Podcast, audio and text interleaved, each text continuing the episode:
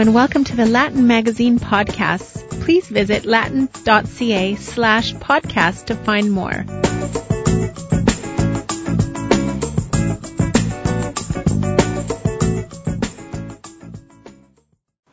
Hola a todas y todos. Estáis escuchando Latin Cast, el podcast de Latin Magazine realizado desde Toronto, Canadá por Miguel Máquez, Juan Gabasa y el que os habla, Julio César Rivas.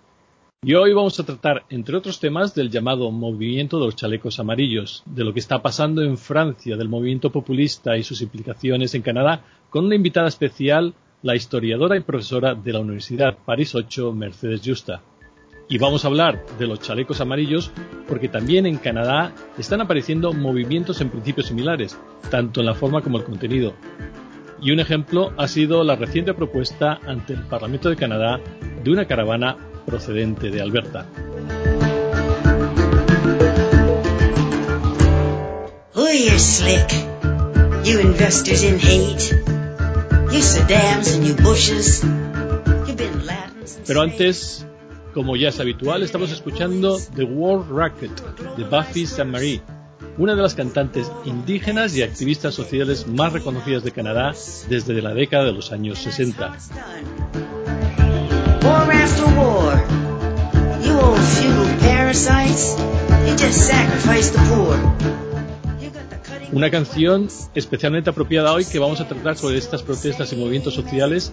Eh, The World Racket es uno de los singles del, del álbum Medicine Songs que apareció en 2007 y es una canción dirigida contra las elites, contra la desinformación, la guerra. Buffy Samari, por ejemplo, habla de los viejos parásitos feudales que sacrifican a, a los pobres. O sea que está claro de lo que Buffy quiere hablar.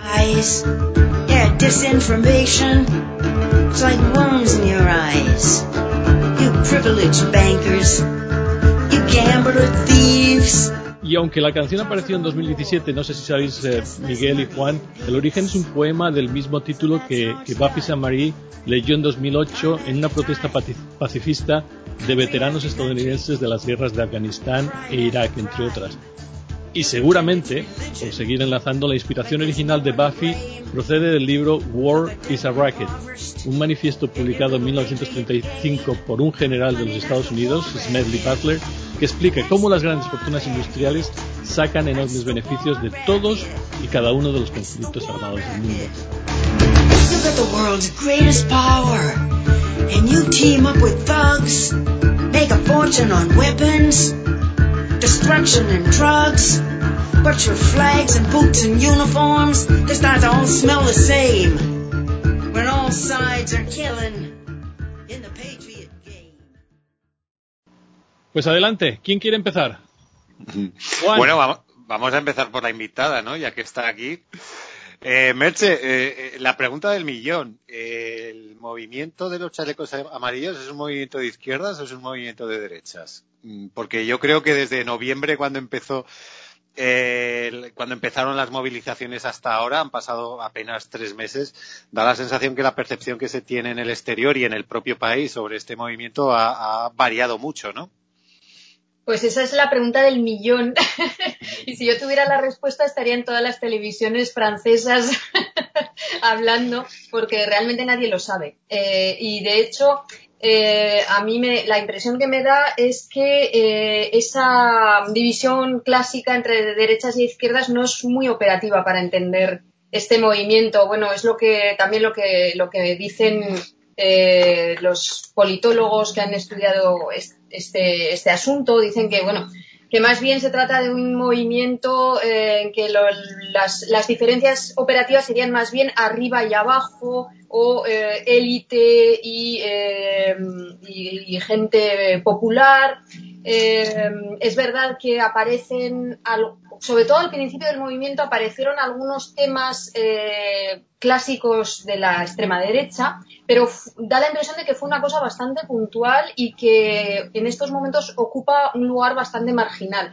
Pero hay una ambigüedad eh, bastante fuerte alrededor de esto, porque es verdad que los, eh, las reivindicaciones de los chalecos amarillos sí que eh, hay una intersección con eh, ciertos temas que defiende el antiguo Front National, ahora Rassemblement National, que es el partido de, extrema derecha, y que a diferencia de otros partidos de extrema derecha europeos, tiene un, fondo muy social. Entonces esto es verdad que, bueno, que, que, hace que hay una perplejidad bastante grande, nadie sabe cómo, cómo clasificarlo. Y, Merche, ¿realmente importa si son de, derechas o de izquierdas o de extrema derechas o de extrema izquierdas? Es decir, ¿tiene alguna importancia su clasificación ideológica o es más importante eh, lo que pueden conseguir o lo que están consiguiendo en la sociedad uh, francesa? Bueno, en una sociedad tan ideologizada como la francesa es muy importante, eh, porque además, bueno, eh, evidentemente las implicaciones no son las mismas y de hecho también eh, por eso hay una especie de carrera eh, por parte principalmente del Rassemblement Nacional para recuperar el movimiento, eh, porque además se acercan las elecciones europeas, entonces claro, ahí hay también un tema de, como se dice en francés, un, enjeu, no sé cómo traducirlo, como bueno, hay unas implicaciones políticas muy fuertes.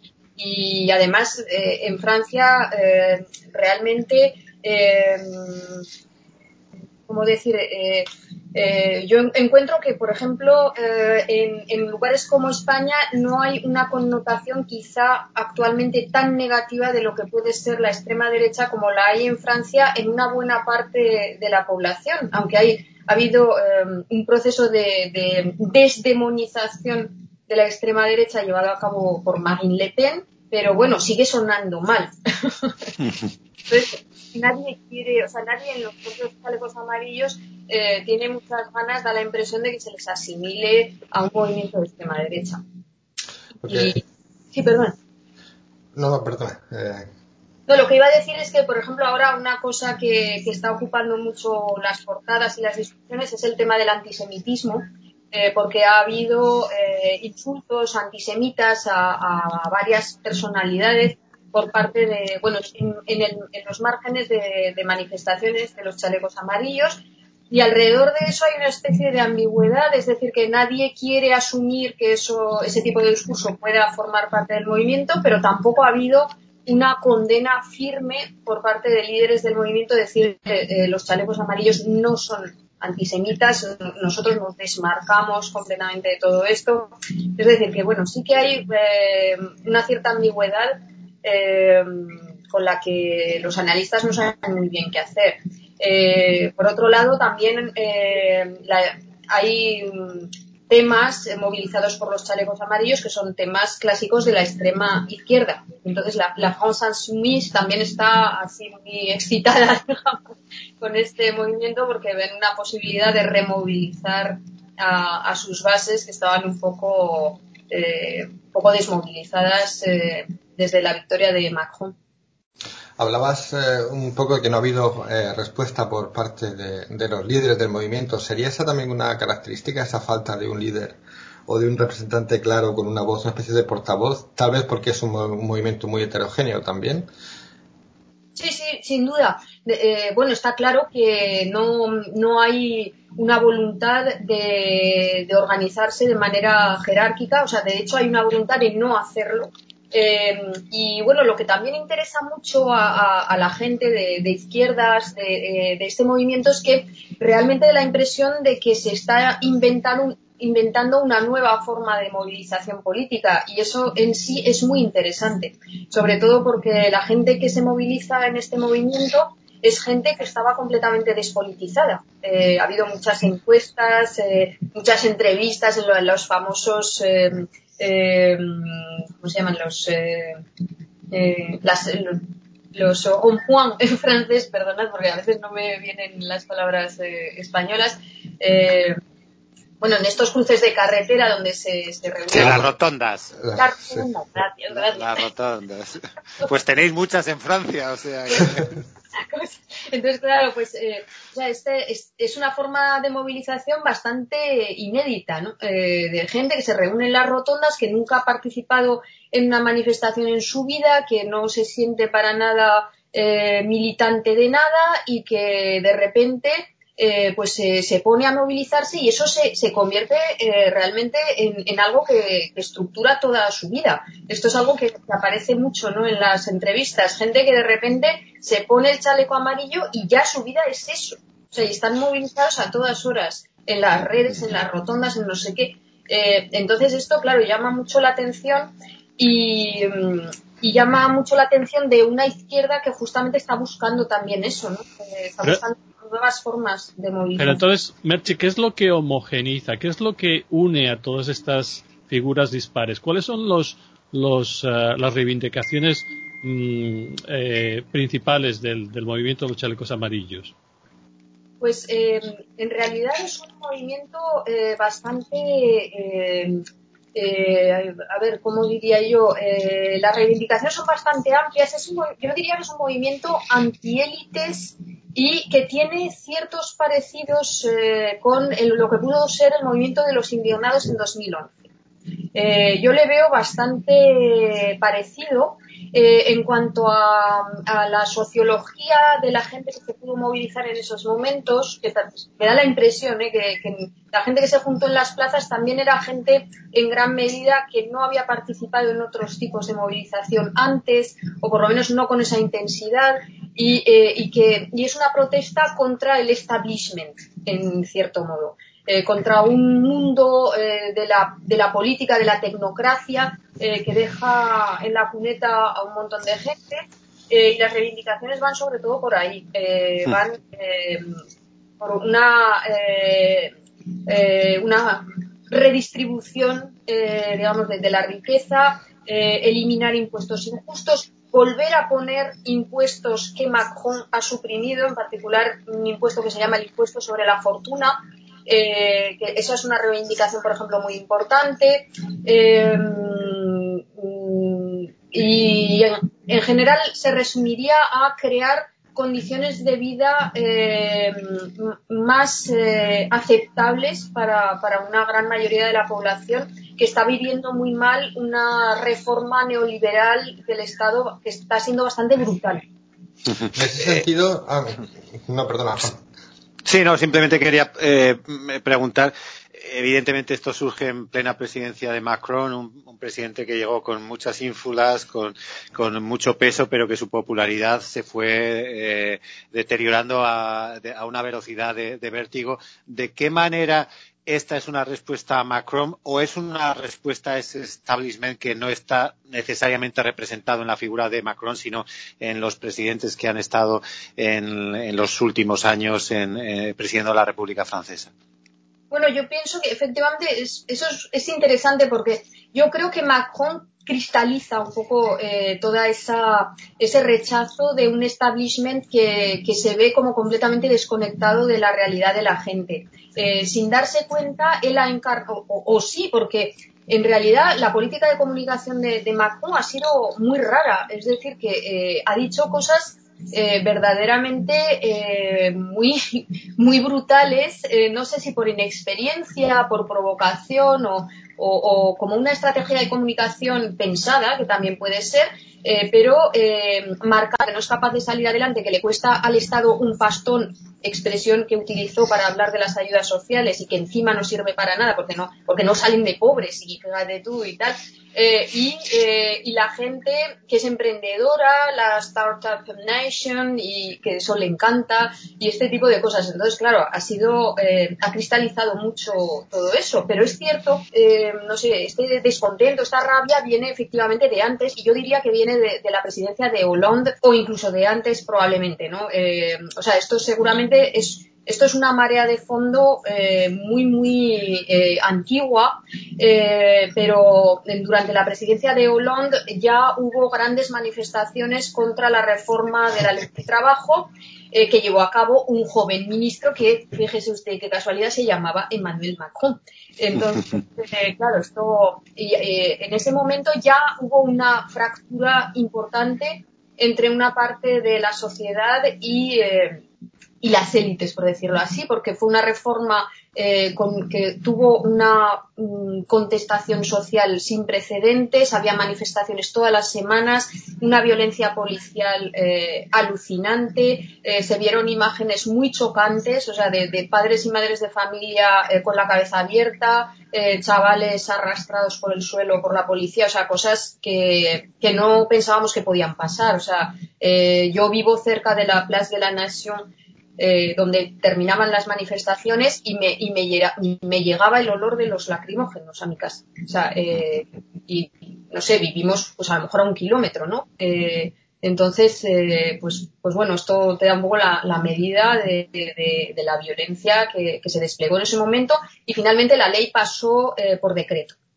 Eh, entonces yo creo que ahí ya hubo una cosa como muy, muy fuerte. Por cierto, el primer ministro en ese momento era un señor que se llamaba Manuel Valls. Eh, o sea que las van encajando, ¿no? Eh, y entonces Macron llegó a la presidencia para que no ganara Marine Le Pen. Y, y, esto yo creo que se lo olvidó en el minuto uno. Eh, porque, o sea, él llegó con un mandato eh, de llevar a cabo una política que él decía eh, ni izquierdas ni derechas o un poco de izquierdas y un poco de derechas, pero nada más llegar, lo primero que hizo fue algo que fue percibido como regalos a los banqueros, regalos a los ricos, insultos a la gente de a pie, una actitud realmente muy, muy soberbia. Eh, y, esto yo creo que calentó mucho los ánimos. Hablabas antes de, o hacías una referencia a los indignados del 11M español, ¿no? Y es que yo creo que por muy local que sea la lectura que podamos hacer de los chalecos amarillos, evidentemente está entroncada en, en un movimiento que se ha venido a llamar populista de ambos signos en, en, todo el mundo, porque estos también de alguna forma son herederos del movimiento Occupy que hubo también en Estados Unidos y, en Canadá. La diferencia es que quizá eh, el aprovechamiento que de este movimiento popular muchas veces impulsado por las redes sociales y Facebook, como está pasando en Francia, donde es, donde es esencial, también ha dado lugar a cosas como, como Trump, por ejemplo, y sus seguidores. Y de hecho, en las manifestaciones de chalecos amarillos que ha habido estos últimos días en Canadá, se han visto pancartas de Make Canada Great Again. Eh, eso, eso y hay, una conexión muy, muy fuerte ahí, ¿no? Entonces, no sé eh, hasta qué punto estamos ante un fenómeno cada vez más, más global que dependiendo de cómo de superficial quieras hacer, hacer el análisis, puedes remontarlo hasta la primavera árabe si quieres, ¿no? Eh, pero evidentemente Canadá parece una pieza más de ese, de ese dominó, ¿no? Que en, Europa ahora mismo está más centrado en, Francia. No sé, ¿lo ves, ves que es realmente una cosa muy exportable lo que está pasando en Francia o es muy local? Pues eh, la verdad es que no, sabría muy bien qué responder porque yo creo que es una mezcla de, las dos cosas, efectivamente. Eh, fíjate, yo el, grado eh, global no lo veo tanto. Eh, eh, no lo veo tanto en este movimiento porque me da la impresión que efectivamente, o sea, es una cosa que eh, la que, o sea, es global en el sentido de que obedece a dinámicas que han aparecido también en otros lugares, es decir, el papel de las redes sociales, una movilización muy desde abajo, muy horizontal, sin líderes que efectivamente aparecen en otros lugares, pero mm, me da la impresión de que no hay una inspiración en, lo que pasa alrededor, eh, sino que responde, o sea, las razones son extremadamente locales y de hecho eh, cuando empezó este movimiento lo, primero que se les ocurrió a la gente que, lo estaba observando eh, fue compararlo con la Revolución Francesa. porque la Revolución Francesa empezó así, realmente, o sea, con un, o sea, hacer estas comparaciones es muy anacrónico, ¿no? Pero el, Brexit también empezó así. o sea, la, gente del pueblo que quiere hacerle llegar al soberano su calle de doléance, es decir, eh, sus protestas y, sus eh, reivindicaciones. Y de hecho, la respuesta de Macron se parece mucho a la de Luis, XVI, es decir, ha convocado un gran debate nacional, igual que Luis XVI convocó los estados generales. Luego no Esperemos que no acabe igual. Esperemos que no, por eso. Merche, tú mencionabas, mencionabas antes que, las manifestaciones terminaban cerca de tu casa. Ah, ¿Cómo estás viviendo tú personalmente esas manifestaciones, cómo, eh, cómo es la vida en la calle cuando se producen, se ven imágenes de gran violencia, como mencionabas también, es algo que llega y sobre todo, ah, creo, creo que mucha gente va a estar interesada. ¿Tú te pones uno de esos chalecos amarillos y sales también a protestar? Pues bueno, eh, empiezo por el final. No, no, porque eh, yo formo parte de, un grupo de gente eh, que pienso que es bastante amplio, que estamos mm, perplejos. O sea, yo no sé muy bien dónde clasificar este movimiento. Simpatía por, por, un movimiento que, que, realmente me parece de desesperación en gran medida. O sea, yo creo que hay gente que está muy desesperada en este país, que, que vive realmente mal, que ve cómo los servicios del Estado desaparecen, eh, cómo la vida es cada vez más complicada. Eh, y me parece fenomenal que haya una reacción frente a eso. Lo que pasa es que luego ves un poco todas esas adherencias que hay alrededor y da un poco de, no sé, o sea, pienso que hay que guardar una distancia prudencial y ver cómo evolucionan las cosas. Eh, con respecto a la vida cotidiana, bueno, cuando hablaba de, las manifestaciones eran más bien las de 2017 contra la ley del trabajo. Esas las viví, digamos, más de cerca. Eh, los chalecos amarillos se manifiestan sobre todo en los campos elíseos. Eso también es, interesante porque no son las trayectorias tradicionales de, las manifestaciones obreras en, en, París que siempre acaban efectivamente en la Place de la Nation. Hay unos recorridos como muy codificados eh, y los chalecos amarillos no, o sea, no vienen de esa tradición obrera, están inventando otra tradición. Y la tradición que están inventando es manifestarse en lo que se llaman los barrios ricos, eh, es decir, los campos elíseos, eh, bueno, los lugares del poder y es allí donde se producen violencias, donde rompen vitrinas, todo esto. Yo, francamente, no me entero de, estas cosas. La única vez que, sí que em, me pudo, entre comillas, afectar un poco fue una vez en que la policía acordonó prácticamente todo París. Eh, porque fue, creo que la segunda manifestación, la primera había sido bastante violenta y la segunda, París estaba ocupado militarmente. Entonces habían cortado el metro, por ejemplo, yo tenía que, eh, estaba, eh, tenía que asistir a, un tribunal de tesis eh, bastante lejos de mi casa y la verdad es que me agobié porque no sabía cuándo podía volver a mi casa y cómo.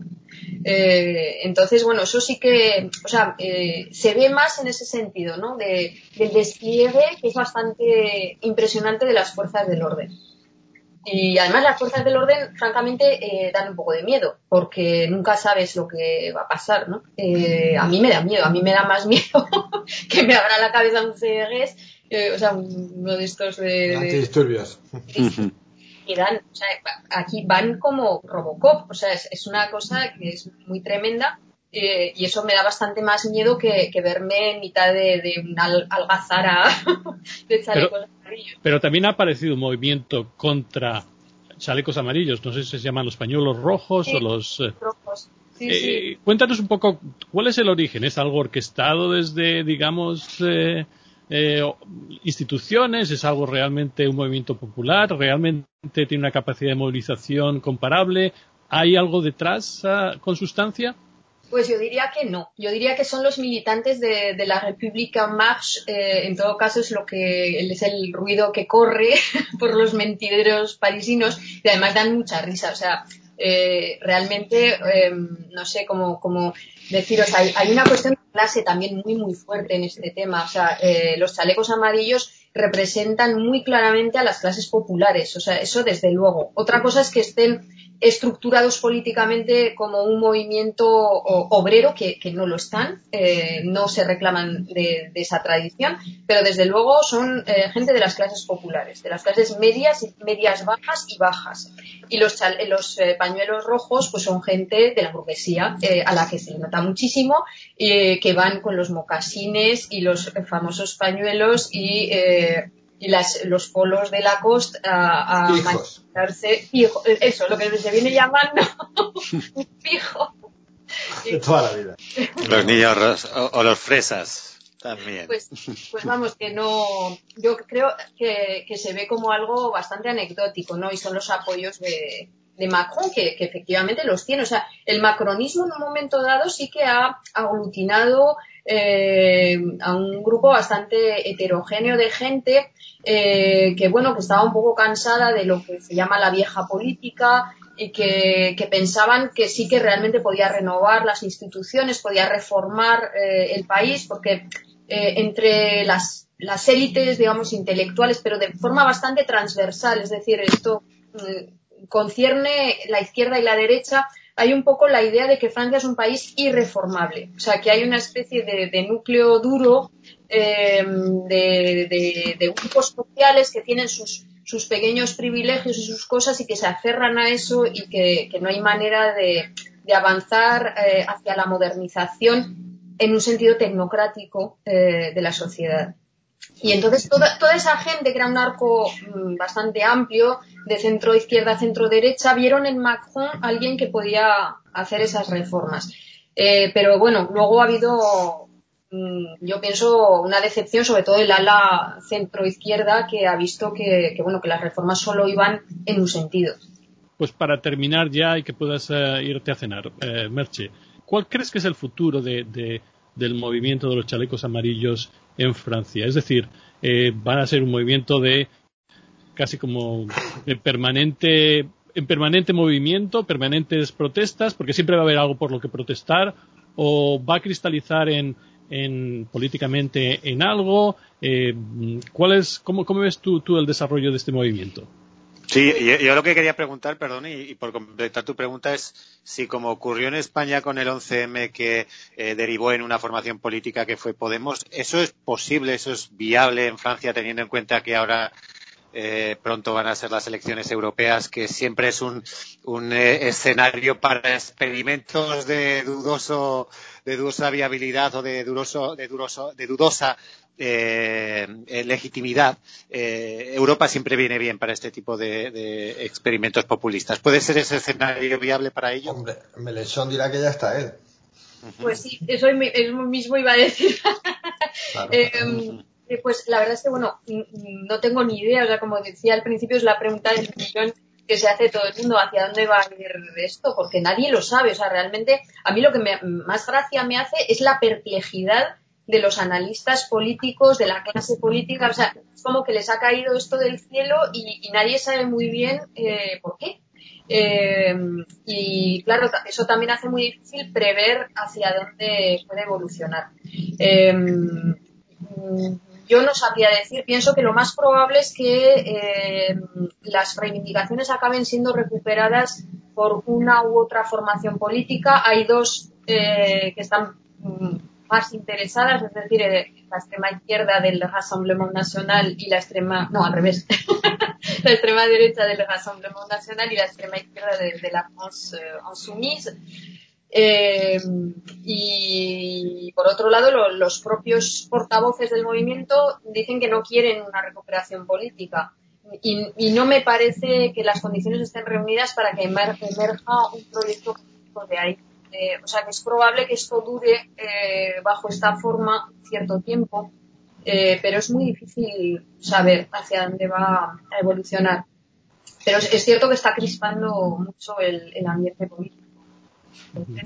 y transformando, ¿no? Porque es verdad que el panorama es, distinto al español en el sentido de que los, grandes partidos que representaban la izquierda y la derecha que eran eh, les républicains a la derecha y el Partido Socialista a la izquierda, están completamente fuera de juego.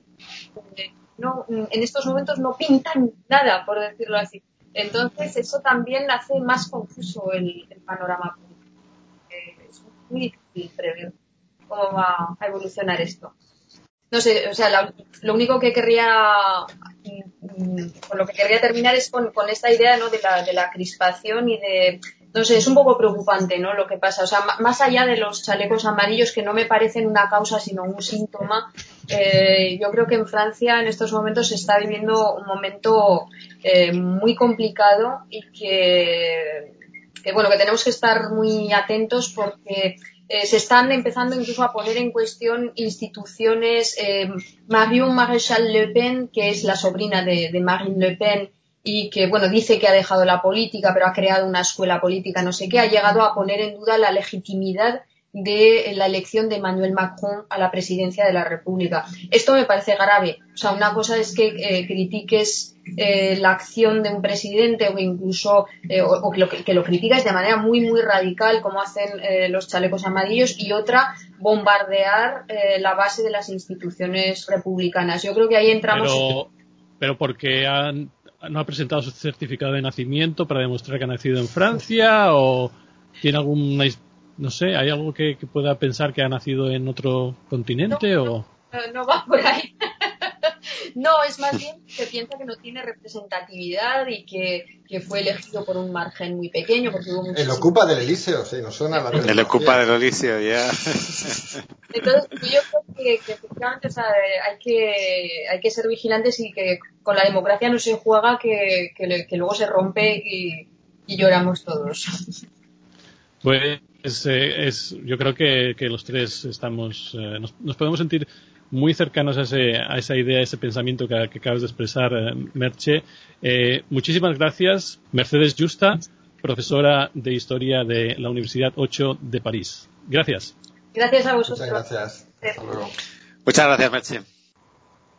¿Y qué está pasando en Canadá? Pues Miguel, Juan, como ya sabéis, hace unos días llegó a Ottawa una caravana de protesta procedente de Alberta eh, para protestar por las políticas del gobierno del primer ministro Trudeau, eh, sobre todo en el tema de los recursos naturales, la explotación de los yacimientos petrolíferos de Alberta. Como sabéis, eh, Alberta quiere que se construyan oleoductos tanto hacia el este como hacia el oeste para poder dar salida al crudo de los yacimientos de arenas bituminosas de Alberta pero esa, esa política de, construcción de oleoductos tiene muchos, eh, muchos detractores, eh, movimientos indígenas, organizaciones ecologistas, eh, las propias provincias de la Columbia Británica y de Quebec están opuestas, se ha paralizado la construcción y estos manifestantes lo que querían era que el gobierno de Trudeau ah, se imponga y construya los oleoductos. El problema para muchos ha sido que en esa manifestación se incrustó un componente muy fuerte de eh, los chalecos amarillos canadienses. Y en ese componente ha habido manifestaciones tanto ah, racistas, xenófobas, antisemitas, ha habido referencias a, por ejemplo, a, hacer eh, Canadá grande otra vez, que como sabéis tiene unas connotaciones muy claras con el MAGA, Make America Great Again de Donald Trump. Ese es el contexto en el que, en el que estamos. ¿Cómo veis vosotros este, este movimiento? ¿Creéis que va a tener algo de fuerza? Sobre todo porque estamos en el antesala de las elecciones generales de las elecciones federales aquí en Canadá que deberían producirse en octubre. ¿Va a tener alguna influencia en esas elecciones? Bueno, yo creo que sí. De hecho, tengo eh, la impresión de que si no estuviéramos en año electoral, probablemente la fortaleza de estos movimientos se mm, habría diluido en, la información diaria, en esta convulsión diaria en la que vivimos no solo en Canadá, sino en todo el mundo. Pero con una agenda política tan marcada y tan condicionada por las elecciones eh, de octubre, tengo la sensación de que no solo este movimiento, sino también la instrumentalización que algunos partidos puedan hacer de él, va a provocar que su fortaleza y su presencia en la agenda política del país adquiera con las semanas más y más eh, protagonismo, fundamentalmente porque eh, algunos de los eh, de los mensajes que están lanzando, que tienen mucho que ver con la idiosincrasia de Alberta, van, a, van a formar parte, como digo, de, de los principales temas de la agenda política del país que van a influir directamente en la manera en la que se eh, dirija la campaña electoral en un momento en el que además estamos viendo cómo eh, todas las encuestas indican que Justin Trudeau está perdiendo popularidad, está perdiendo apoyo y fundamentalmente por la derecha le está surgiendo un, eh, un, escenario nuevo que no se contemplaba hace un año y era la posibilidad de que Justin Trudeau no volviera a ganar las elecciones, eh, circunstancia que en estos momentos, según los sondeos, puede ser bastante, bastante factible. en ese sentido va a ser interesante ver también cómo los conservadores se apropian o se distancian de este, de este movimiento, que aunque todavía es incipiente puede, puede ir cobrando fuerza. Eh, sobre todo porque una de, los, una de las banderas de, los manifestantes, o sobre todo los que venían de Alberta, era precisamente la oposición a la, a la tasa del carbono, llamada la tasa medioambiental. Algo en lo que Trudeau está encontrando mucha oposición, eh, incluyendo provincias mm, teóricamente con gobiernos más de izquierdas, como paradójicamente Alberta, ¿no? donde está el, el NDP. Eh, y el eh, que es el, el responsable del Partido Conservador, ahora, ahora mismo más o menos ya se ha alineado a favor de, de algunos de los, de los manifestantes. De momento, el movimiento este de chalecos amarillos eh, parece más centrado en efectivamente en las provincias del oeste y en Alberta, pero la convocatoria para las protestas esta semana era más, más nacional de nuevo a través de Facebook, como, como ocurrió en, Francia, lo que ocurre es que no ha tenido la misma respuesta en todos lados. En Toronto creo que hubo unas 60 o 70 personas prácticamente que se, que se manifestaron. Sí, pero vosotros, perdona, y, te, te pregunto a ti en concreto, Julio, ¿no creéis que existe alguna conexión, aunque sea siquiera eh, pequeña, con la victoria de Doug Ford en, Ontario en las elecciones de julio, de junio o la de François Legault en, en Quebec, que, indican que estamos ante un nuevo tiempo político y social también en Canadá, que era parecía la última reserva de, una democracia tal y como se había concebido después de la Segunda Guerra Mundial? Bueno, yo, yo soy, vos sabes, bastante escéptico sobre eso, después sobre todo de casi 10 años de gobierno de Harper, donde las políticas populistas y políticas anti-migratorias para lo que es eh, la tradición canadiense eran muy acerbadas. El movimiento, la, victoria de Doug Ford en, en, Ontario también la pondría yo eh, entre, entre muchas, eh, con mucha precaución porque lo que, se, lo que sucedió en Ontario fue primero un cansancio de, de 15 años de gobierno liberal y sobre todo un derrumbe eh, del, voto del voto liberal. Doug Ford fue un candidato accidental del Partido Conservador.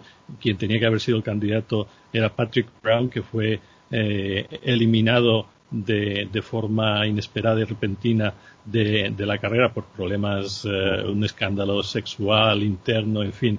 Eh, pero no era él el que, no era Doug Ford el que iba a haber encabezado las listas del Partido Conservador. Eh, lo que sí es cierto, y ahí quiero enlazar con lo que estabas diciendo de Legol y lo que estaba diciendo uh, Miguel, es que, eh, y lo que decía sobre, sobre Andrew Shear, Andrew Shear aprovechó la llegada de, la caravana a Ottawa para pronunciar un discurso y agradecerles a, a, los manifestantes lo que estaban haciendo. Claramente se está intentando apropiar de esos votos que pueden, que pueden venir de, este movimiento eh, que algunos ven extremista. Lo que no podemos olvidar es que Quebec, que tiene muchas relaciones con, con Francia, también es una sociedad donde, sobre todo en el ambiente rural, hay un, hay una fuerte, eh, hay un fuerte componente antimigratorio. Y eh, la aparición o no en los próximos meses del movimiento de chalecos amarillo en, en Quebec, eh, yo, no lo yo no descartaría, sobre todo porque además vamos a tener el partido el Partido Popular de, de, Bernier, eh, que eh, va a mamar muchísimo de ese, de ese movimiento populista que ya te digo, yo creo que Canadá no está realmente aislado de, de, esas tendencias globales. No, para nada. Lo que sí me da la impresión, y enlazando un poco con lo que hablábamos antes con, con, Mercedes, es que si en Francia había esa especie de ambigüedad o de ambivalencia, no sabíamos si era un movimiento de derechas o de izquierdas o en el que cabía todo, en Canadá yo creo que le va a ser difícil al movimiento quitarse esa etiqueta de populismo de derechas, por entendernos y por simplificar mucho, ¿no? Eh, populismo más trampiano, que aquí no sé hasta qué punto van a caber eh, movimientos más semejantes al que también hablábamos con Mercedes de los indignados, por ejemplo, en España o, o de, el, partido de Melenchón en, Francia, es decir, una izquierda más, más, radical que yo creo que ya si entramos en foros de Internet y empezamos a leer un poco comentarios y reacciones a estas, a estas noticias, están denunciando sobre, entran para denunciar, eh, pues eso, el, racismo, la, o la, incluso la, el machismo también de algunos de estos, de estos manifestantes. Eh, no sé hasta qué punto este movimiento va a ser tan transversal como, puede hacer en algunas ocasiones en Francia. Y, yo que creo que desde luego no se va a producir es eh, porque, porque vamos, me, resultaría eh, me resulta imposible imaginarlo es la violencia, los enfrentamientos con la policía de forma masiva que, se han producido, por ejemplo, en Francia entre los chalecos amarillos y las fuerzas de, seguridad. No creo que eso se llegue a, reproducir en, en, Canadá. Eh, puede producirse algún tipo de, de, enfrentamiento eh, puntual y, muy minoritario. Sí, yo también lo pienso. Bueno, de hecho, el, escenario que nos dibujaba Mercedes hace unos minutos eh, no tiene nada que ver con, con el escenario canadiense. Sobre todo porque en Canadá no hay, no hay rotondas.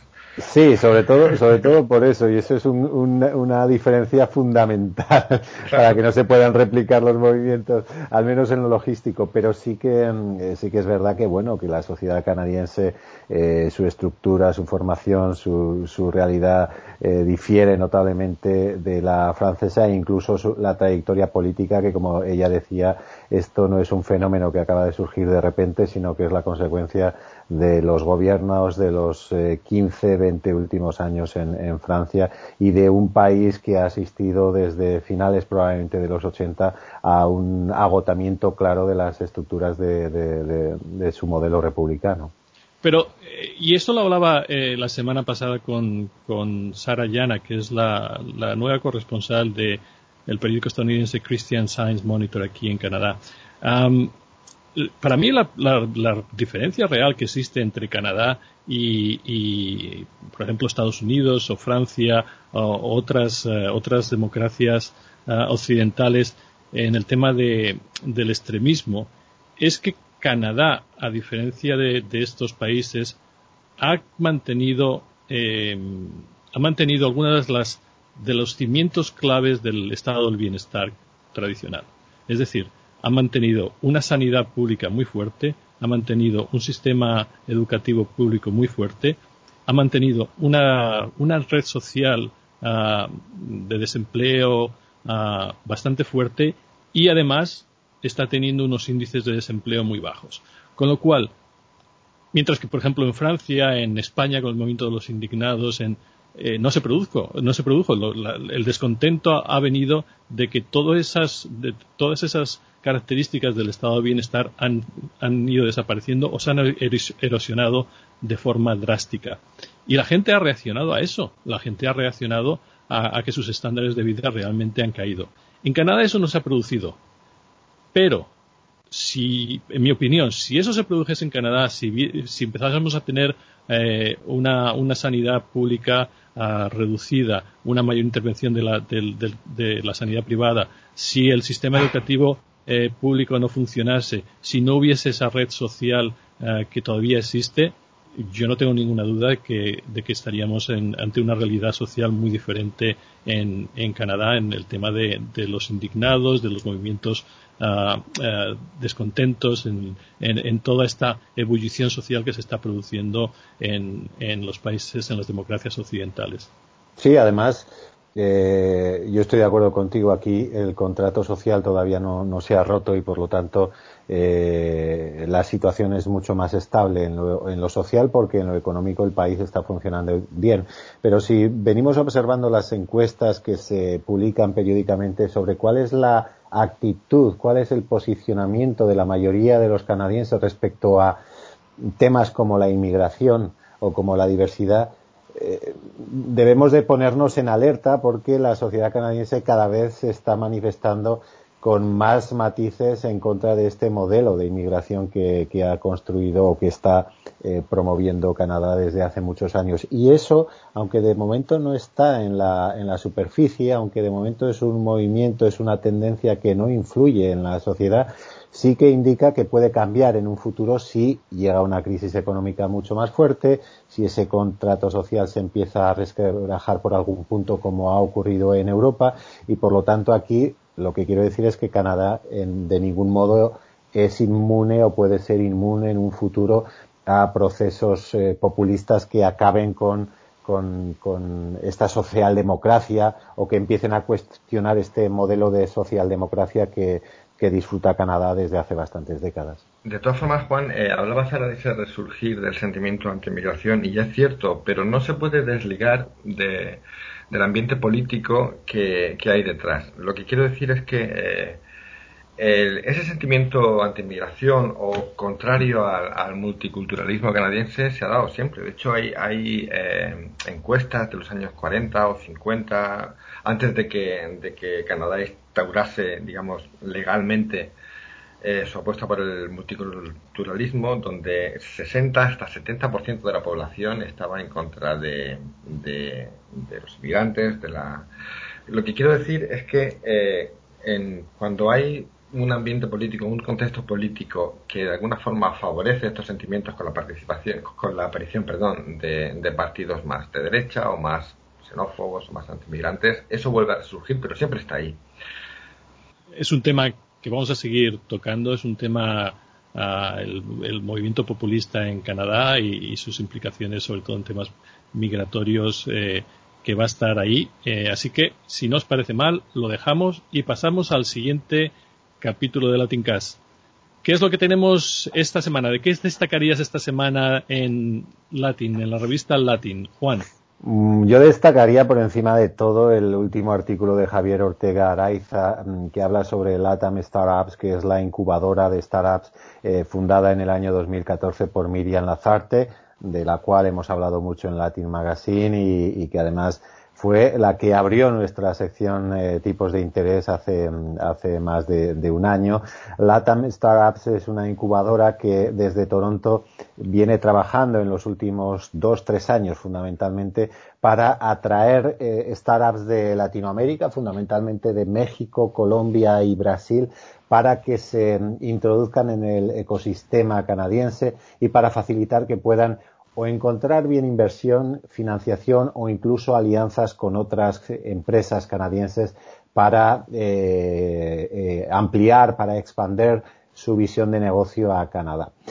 Eh, esta semana precisamente, y eso es lo que anunciamos en Latin Magazine, Latam Startups ha conseguido que el gobierno canadiense, a través de su programa Startup Visa, le homologue como una de las incubadoras que oficialmente puede eh, trabajar o puede acceder incluso a fondos del gobierno para ayudar a startups latinoamericanas a escalar a Canadá, lo cual es una gran noticia porque viene a confirmar el ascendente cada vez mayor que emprendedores, empresarios y startups latinoamericanas tienen sobre Canadá. Definitivamente eh, eh, el ecosistema canadiense se ha convertido en un objeto de deseo para muchas empresas y emprendedores latinoamericanos que hasta hace no mucho simplemente ponían sus ojos en Estados Unidos y prácticamente no tenían relación alguna con Canadá. Eso está cambiando poco a poco. Además, yo creo que eso es algo que nosotros en Latin hemos venido siguiendo y fomentando desde que, desde que surgimos como medio de comunicación y por lo tanto esta noticia es de algún modo la confirmación de que algo, algo realmente serio, algo realmente de peso, algo realmente con sustancia está ocurriendo en las relaciones económicas y empresariales entre Latinoamérica y, Canadá. Y por lo tanto es una gran noticia que Startup Visa haya homologado a Latam Startups como una, eh, como una incubadora que pueda acceder a fondos del gobierno y que pueda formar parte de sus programas de promoción y de divulgación de la economía a ambos lados, en Latinoamérica y en Canadá. Pues eh, muchas gracias, Juan. Y Miguel, la agenda, ¿qué pues, destacas? Pues, mira, comentaba ahora Juan eh, este apoyo de Latin ¿no? a, las, a las nuevas empresas y a las startups latinas. Yo creo que otra señal de identidad de Latin es es nuestro, nuestro gusto y nuestra pasión por el, por el cine, el cine en general y el cine que se está haciendo en Latinoamérica en particular. Así que eh, todo el mundo al cine porque desde el 28 de febrero al 6 de abril en, el TIFF Bell Lightbox, que es la, sala donde se proyectan las películas del TIFF, hay un ciclo muy interesante de películas eh, mexicanas que además están seleccionadas por eh, Guillermo del Toro, el director, y por la programadora eh, del TIFF Diana Sánchez, que es fascinante. Son unas 25 películas eh, a lo largo de seis décadas y es una selección muy personal de Guillermo de Toro. Son las películas que a él le han influido, pero también eh, están elegidas de forma que reflejen la variedad del cine mexicano en sus distintos estilos y, y, géneros. Por leer un ejemplo, se pueden ver desde películas independientes, más o menos contemporáneas, hasta maravillas como El Ángel Exterminador de, de, Buñuel. Eh, podéis consultar todos los detalles tanto en nuestra agenda en Tutoronto como en un artículo especial que le dedicamos en, Latin Magazine. Eh, y bueno, muy, muy, muy recomendable. Repito, las fechas son del 28 de febrero al 6 de abril. Una historia alternativa del cine mexicano se llama el ciclo. Yo quería decir, y esto sí que es un poco de, de eh, autobombo, pero para un medio pequeño como Latin, pues es un acontecimiento que Guillermo del Toro, el propio Guillermo del Toro, haya eh, retuiteado precisamente este domingo un, un tuit nuestro en el que informábamos de este ciclo que, ha empezado en Toronto y, eso para cualquier medio de repercusión es eh, visibilidad y para nosotros pues es un honor que, que el premiadísimo director mexicano, que por cierto tiene una estrecha vinculación con Toronto, ciudad en la que vive mm, la mitad del año, pues haya, haya retuiteado a sus cerca de dos millones de seguidores el artículo que tú, Miguel, has escrito sobre, sobre el ciclo. De que sí, de que sí. pues eh, muchísimas gracias, Guillermo, si nos estás escuchando, que seguro que nos estás escuchando. Segurísimo. bueno, pues con, con esto uh, terminamos un nuevo capítulo, un nuevo episodio de Latin Cast. Bueno, pues muchísimas gracias, Juan. Gracias a vosotros. Gracias, Miguel. Y gracias a ti también, Julio. Y gracias sobre todo a todos los que nos escucháis y nos aguantáis. Un fuerte abrazo.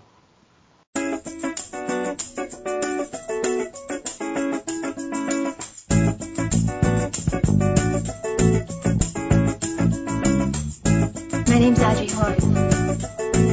Can I sit here? Thank you for listening to this Latin Magazine podcast. Please visit latin.ca slash podcast to find more.